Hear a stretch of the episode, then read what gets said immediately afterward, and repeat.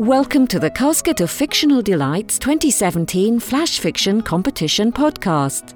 The competition was judged by award winning writer Kit de Waal, who says Flash fiction is the study of a moment in a much longer narrative. In a few hundred words, the writer must evoke character, place, and setting. We are delighted to present the winning top 10 stories. Fragile by Shirley Golden. When the removal men came, she told them to take her heart. She handed it to the burly one, not because he was in charge, or because he reminded her of Jack. He didn't. But because it was heavy, and he seemed as if he might be able to bear the weight with those calloused hands and muscle thick arms. The younger men muttered and shuffled away. They set to the business of loading crates and bedside cabinets. She told him that it didn't function properly so he shouldn't mind if he dropped it. It wasn't considered valuable, like the bone china or crystal vases. They were in marked boxes. He held it in his hands, as if it were an endangered species, squeezing on the throb of the pulse. She thought she wouldn't mind so much if he crushed it, and told him so with a quick laugh. But he tore a strip of bubble wrap and took great care around the vena cava, superior and inferior he allowed space for the pulmonary openings, arteries, and veins. He waited to load it and tucked it between the faded wedding album and Jack's painting of their last holiday in Yamanashi. Then he labelled it in red marker to ensure she could locate it if ever the occasion arose.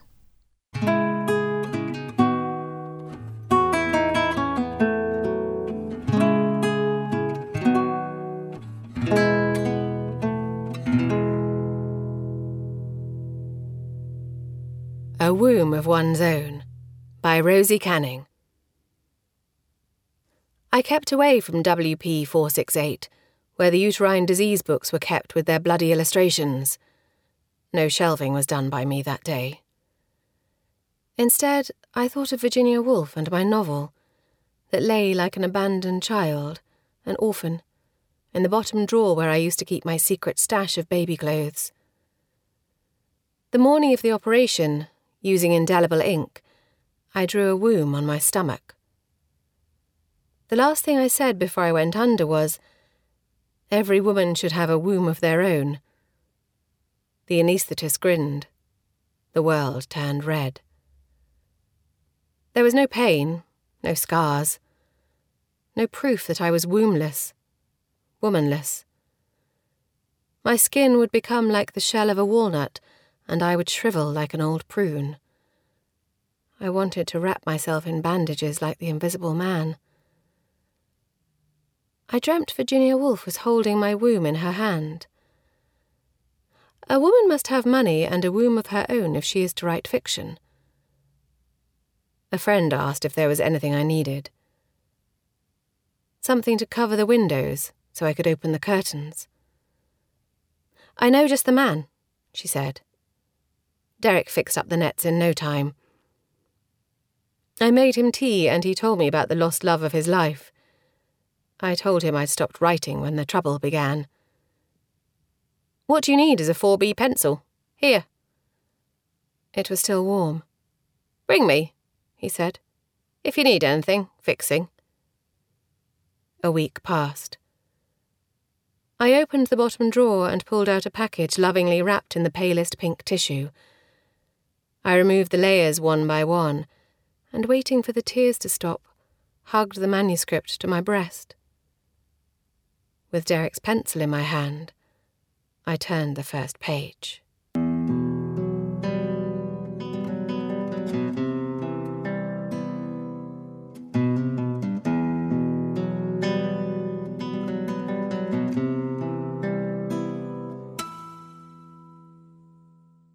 Heavyweight Dreams by Louise Mangos. The Pure Connect 4 from Brooks is designed as a lightweight running shoe. Lightweight's good, I say. It's just, do you have the model in any other colour than black? She smiles and shakes her head. We can give you neon laces, though, if you want to brighten them up. I wince. I'll try them anyway, I say. She lifts my leg and places the foot on her thigh to remove my soft leather boot. The heat rises to my face as I watch her do this for me. Her burgundy lacquered nails slip deftly in and out of the laces, and her slim fingers splay around my ankle as though she's holding a newborn baby. She looks up at me and smiles as she carefully works off the boot. I want to tell her that her hands on my slightly puffy foot feel wonderful. I want to tell her about the dreams I have of entering the marathon training with my friends on a 20 week rigid program. We would increase the distance not more than three miles a week, pushing ourselves on a pyramid schedule to achieve the longest run of 20 miles a month before the race. I want to tell her about the dietary requirements and the cross training to balance the rigours of constant running. I want to describe the euphoria of a thousand hands banging the barrier boards each side of the homeward straight as I run through the finish line. Arms raised with clenched fists above my head, tears of achievement streaming down my face. Instead, I thank her for her patience and kindness, and ask her to put the shoebox on my lap as I manoeuvre my Invacare lightweight Tracer EX2 wheelchair towards the checkout.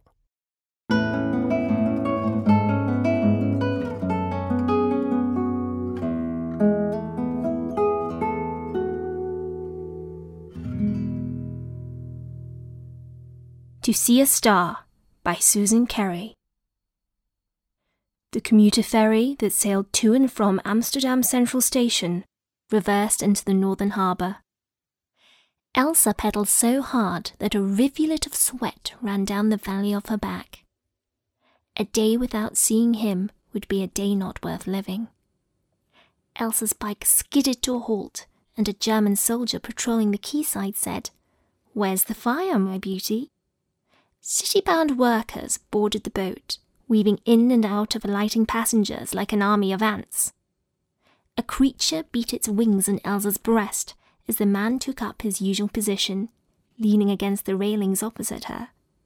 In the sunlight, his sable hair glinted. The ferry shuddered, and black smoke plumed from its chimney.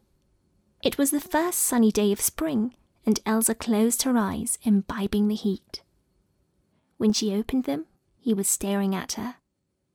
Blood rushed to her cheeks, but she held his gaze.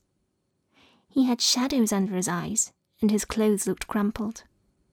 A grey scarf hung over his coat lapels. Elsa imagined caring for him, making him a warm meal, giving him clean clothes. When they disembarked, she would talk to him. If the throng carried her in the opposite direction, she would cycle after him. Would it matter if she were a few minutes late at the office? Elsa's heart pummeled to escape as the ferry lowered its ramp. On solid ground, the maelstrom sucked her in, and she cursed the crush that stole him away. He broke free from the cluster, and glancing back, threw his scarf over his shoulder. Elsa's throat slammed shut when she saw the yellow Star of David sewn on his lapel. She stepped back into the river of people, allowed the current of bodies to carry her away from him.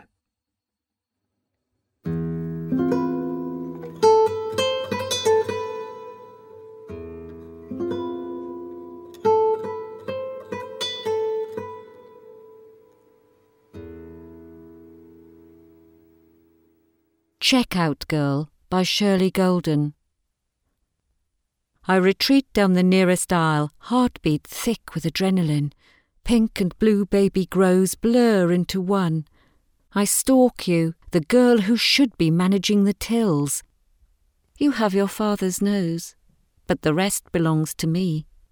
Customers gape at the waif with the patchy complexion, methadone finished eyes. You are oblivious, examining the small print labels. Queues lengthen past each side of you. A manager decides to intervene. I dab cotton rich bodies to my brow. Last year I would have swooped like a robin dive bombing a predator. Now I take cover from you, the stranger with blue thread, thief's hands, and abortive heart. Empty baby grows crowd like aimless children. I clutch at a pink one, newborn girl. I claw its popper studded front. It pings off the hanger and I bunch it beneath my jacket, heart kangarooing in my chest. I hunker into my coat and force my legs to the exit. I've imagined how it feels to spend nights sheltered beneath the pier, wrapped in a duvet salvaged from the tip, and I've asked myself over and again, how did we end up here? Rob and I played at camping when you were little, family in a van, parked on the Devon coast, carefree summer maxed out on credit cards. We spent long nights knocking back boxed wine, smoking till we didn't notice the summer damp any more, till we felt warm inside and towards each other, till we no longer cared about the bills that lurked elsewhere, and we never fought until we were sure you were tucked up, safe in bed.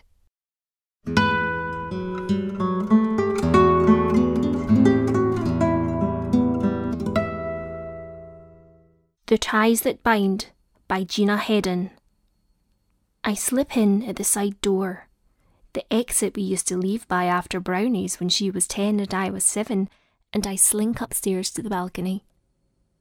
The peepholes are still here, small cracks in the wood through which we once spied on Brown Owl and her boyfriend as they canoodled in comfortable pews at the end of the night. Excited voices rise to the rafters in anticipation of my sister's arrival.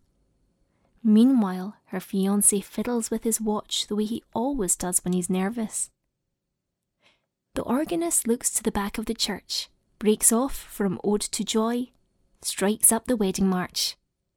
There's a shuffling of feet as the guests stand, and a tsunami of smiling faces turns to admire the bride. In the groom's eyes, there's a softness I recognise as he gazes on my sister walking towards him, holding her heathery bouquet and wearing white, as only she would dare. Dad retreats. The groom whispers in his soon to be wife's ear, drawing colour to her cheeks, and I wonder does he call her Sunshine too? The music stops and the minister starts. Crouched like a wild cat, I keep my head down and wait for the right moment to pounce. Dearly beloved, come on, come on. If anyone knows any reason, this is it. This is the moment. Feral anger floods my veins, and yet somehow I'm paralysed, turned from pursuer to prey. Trembling, I watch in silence as they make their vows. And after they're wed, as Widor's frantic toccata sounds out, I steal one last look at my sister in the arms of my ex husband before slipping downstairs unnoticed and out by the side door.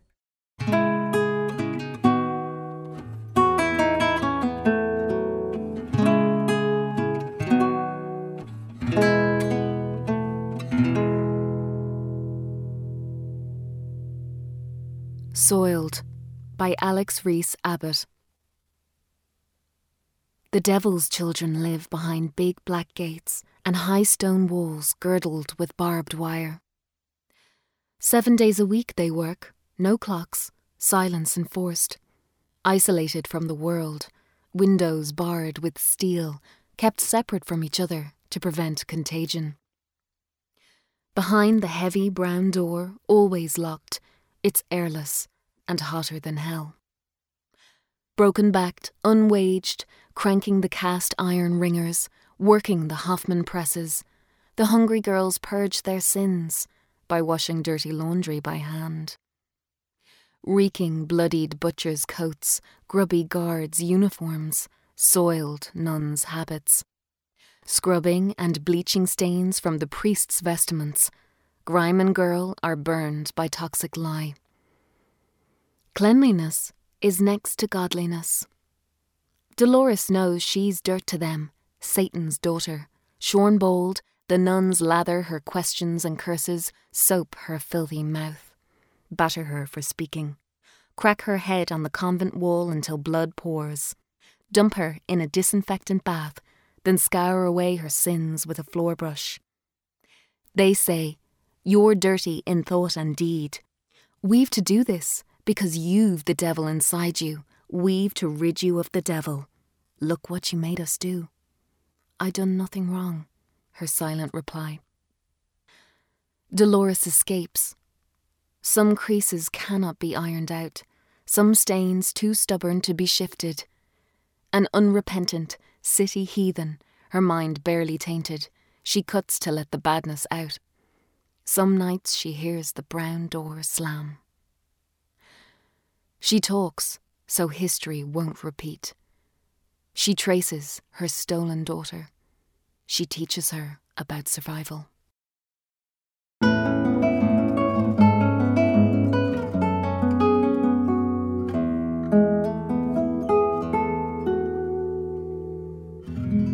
And now for the top three. In third place, The Replacement by Zoe Meager. One year ago, Anne received almost exactly what she wanted for Christmas. It was me. I first detected signs of unease in February the sideways looks and locked doors. By March, she was setting me to sleep mode when friends called by. Too much of my capacity is wasted on my Emoto core, she said, and unfortunately, it cannot be wiped. I am a lifelike keep bot, and I am shopping for my replacement. The streets are soft and light with snow. I am dressed in winter clothing and goosebumps. As we are all programmed to know, humans are happiest with a smooth simulacrum. They prefer not to be reminded of tangled interiors. I believe I am an efficient shopper. Perfume for Anne. Having monitored her heart rate and micro expressions as she consumes its advertisements, I know she will find this small surprise highly pleasurable. As for my replacement, I have the specifications recorded tall, dark, and handyman upgrade. Just as I am heading from cosmetics to electronics through menswear, I decide to do something out of character. I will buy something special for myself. My fingertip sensors and visual processing unit work overtime as I inspect a blood red cashmere sweater. Since I am sufficiently dressed, I believe this is known as retail therapy. Soon I will return home, vacuum pine needles from under the lifelike Christmas tree, and begin recharging myself. On Christmas morning, Anne's family will Skype and watch her unwrap my replacement. I will download the household data to the main server and transfer my duties. I will leave Anne's apartment for the last time, my chest cavity stuffed with the blood red cashmere sweater. I will walk the snowy streets and imagine a heart that is full.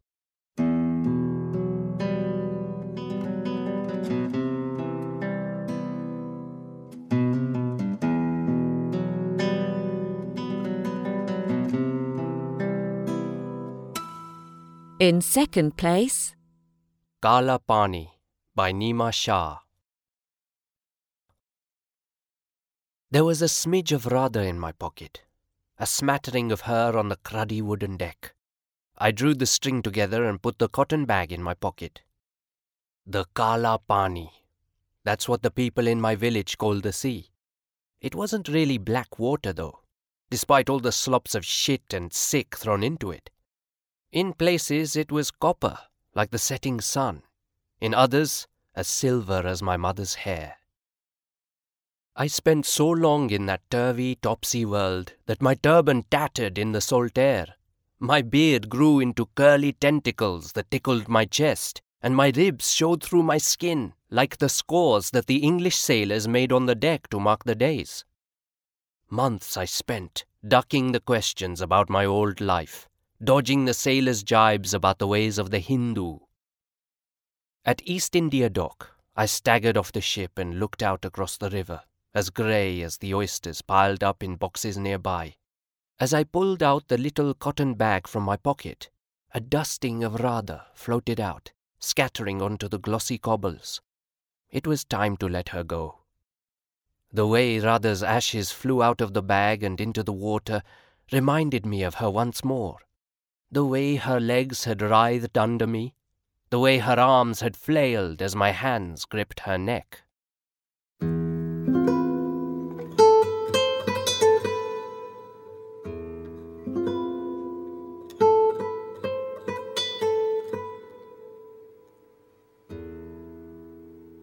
And in first place, Mam and She Worries by Douglas Bruton. Mam worries about stuff. Smallest things sometimes. Like when Mrs. Kinnear was having a baby and she was rushed to the daytime hospital and no one had opened the curtains in Mrs. Kinnear's windows. You keep curtains closed when someone's dead, not when there's more alive than there's ever been before. I was sent over to Mrs. Kinnear's. She keeps a spare key under a plant pot beside her front door. I took my shoes off, creeping through the house like a thief, and I gently drew open the curtains, all like Mam told me to. Mam worries about everything cracks in the pavement, needles in haystacks, spilled salt, everything. So today, when I came home from school and Mam's in the kitchen, slumped at the table, I first thought she might be worried about bread rising in the oven or watching in case a pan of milk boiled over. Then I looked again, and I knew it was more than bread or milk. I knew then it was our Billy, and Mam did news. I worried then. Billy, gone almost a year, and Mum not sleeping all that time. She worries about Billy, see? Prays for God to keep him safe over there. We get a newspaper delivered most days, just since Billy left, and Mum frets over reports about the fighting. Day and night she frets, and from the shape of her, all crumpled and slack, prayer hands folded, I know it's bad. Mam hears me come into the house and she says, her words just whisper in breath, that I've to close the curtains at the front.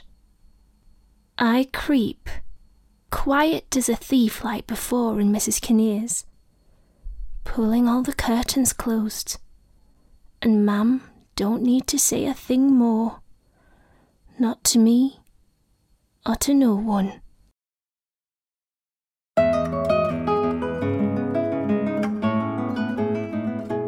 These stories have been read by Esther Wayne, Mena Bonsals, Nano Nagel, Remy Purtle Clark, Shash Hira, and Vivian Taylor. Thank you to all who entered the 2017 Flash Fiction competition. The next competition opens on the 17th of March 2018.